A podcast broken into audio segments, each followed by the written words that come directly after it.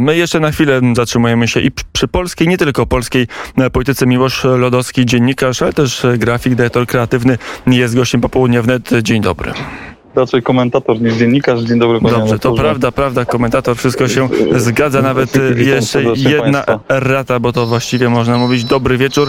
Zaczniemy od e, Europy, od e, Holandii, od Amsterdamu i innych miast. Tam protesty przeciwko e, całkowitemu lockdownowi, także dla osób zaszczepionych, protesty dość brutalnie tłumione i rozpędzane przez policję przy użyciu psów, pałek, tarcz i innych instrumentów policyjnych. Na ile jest tak, że e, Euro, Europa będzie już ciągle żyła e, w, w, tej pandemicznej, w pandemicznym lęku i w pandemicznej grozie i a każdy taki zorganizowany akt obrony normalności będzie zamykany w prostej szkatułce e, koronasceptyków albo foliarzy, albo antyszczepionkowców i te słowa będą rozwiązywać i rozwiewać wszelkie wątpliwości. No, strasznie długie pytanie, panie redaktorze. Na samym początku bardzo bym prosił, gdyby pan redaktor był łaskawy przynajmniej w nowym roku, jak ze mną rozmawia, to zapowiadać mnie muzyczką, jakąś krakowską mgłą albo pan redaktor czymś takim mocniejszym, bo ta muzyczka taka licho to średnio pasuje do, do mojej osoby, ale to taki żarcik. Natomiast jeśli chodzi już o rzeczy poważniejsze, to ja myślę, że musimy się do tego przyzwyczaić, bo chyba nie reagowaliśmy e, na sprawy, które można było obserwować chociażby na antypodach, kiedy w Australii trwały podobne protesty. Skala brutalności była równie, równie silna jak to, co obserwujemy teraz na ulicach Amsterdamu.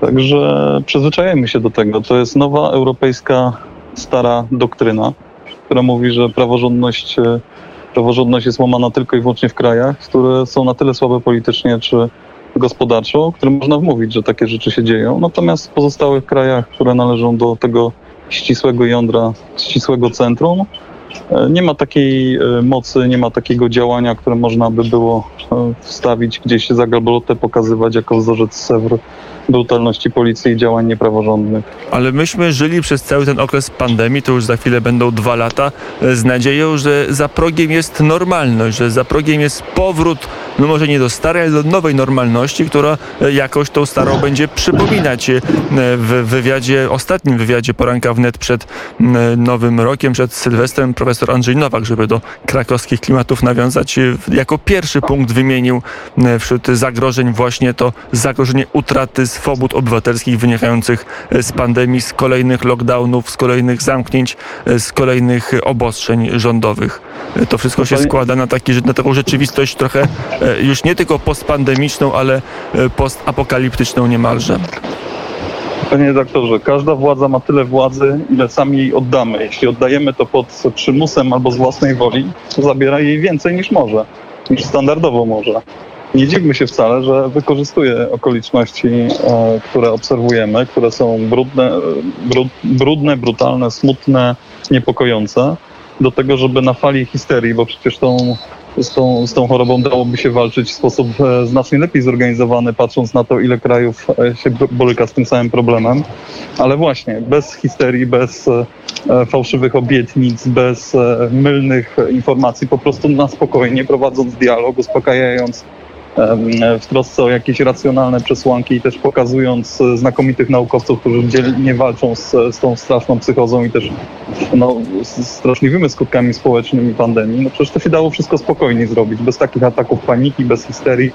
E, ja wiem, że, że, że ciężko uniknąć tego e, w okolicznościach, które były nam serwowane, które też obserwowaliśmy, bo media globalne wszystko zmieniły ale, ale właśnie, no, to też chodzi o odpowiedzialność mediów. Jeśli media e, tylko skutecznie podbijały ten bębenek zainteresowania, i, i też wzmacniały przekaz, no to nie dziwmy się skutkom, które obserwujemy, a władza skwapliwnie wykorzystuje tego typu sytuacje, żeby, e, żeby poszerzyć e, sferę swojej nie tyle odpowiedzialności, co swojego władztwa, bo to nie chodzi o odpowiedzialność. Tylko, że sprawa nie jest tak prosta, nie, nie jest zero-jedynkowa, bo z drugiej strony mamy bilansy zgonów, no i Polska, która e, najłagodniej, czyli, czyli była państwem, które dawało najwięcej wolności w Unii Europejskiej, no ten bilans zgonów ma tragiczny w ostatnich tygodniach. Bo to jest też tak, proszę zapamiętać, jak wyglądał pierwszy okres walki e, Polski z pandemią, prawda? On wydawał się być jednym z najskuteczniejszych na świecie. Strasznie się tym szczyciliśmy.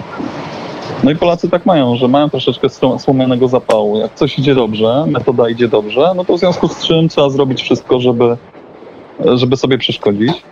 E, z drugiej strony to jest też tak, że inni szatani też są tutaj czynni i wcale nie są zainteresowani tym, żeby Polska była oazą spokoju. Najlepiej by było, gdyby tu trwał wieczny chaos.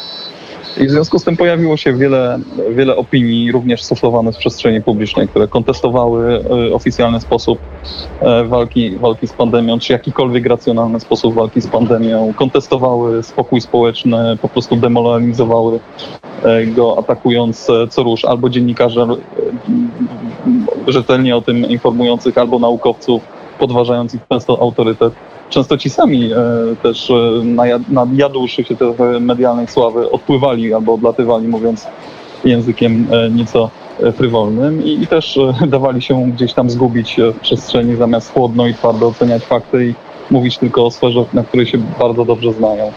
A gdzie jest ten moment w walce z pandemią, kiedy Miłosz Rodowski wyjdzie na ulicę? Czy jest taki limes, którego pan redaktor jest gotów oddać, y, albo gdzie jest ta, ta granica, poza której już nie da pan się posunąć władzy? E, prawdę mówiąc, y, jeszcze sobie go nie wyobraziłem, e, dlatego że, że po prostu no, mam gdzieś tam jakiś porządek we krwi. Nie jestem naturą chaotyczną i, i rewolucyjną.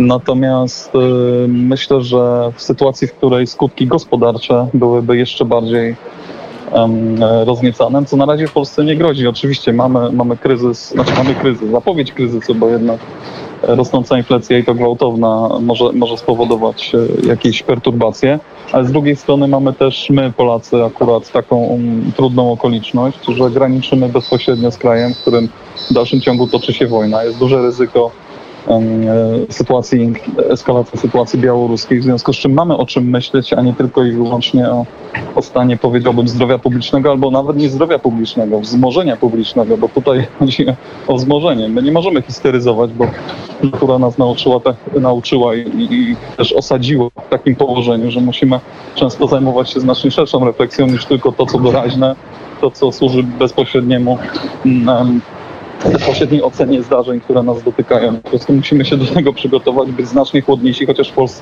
polska natura jest właśnie gorąca i, i musimy skutecznie nad tym panować, więc mnie tak niełatwo wzbudzić i Chyba to wynika z tego, że mam troszkę domieszki, bardzo znaczną, troszkę, znaczną troszkę domieszki krwi niemieckiej. To chyba, jeszcze chyba to... zobaczymy, na ile Niemcy zapanują w, e, pod względem walki z pandemią, co do metod zapanują nad Wisłą. Nie, to w piątek akurat... albo, albo nawet w środę mają być nowe obostrzenia, zobaczymy jak daleko idące, jak daleko ingerujące w wolność, także w wolność gospodarczą.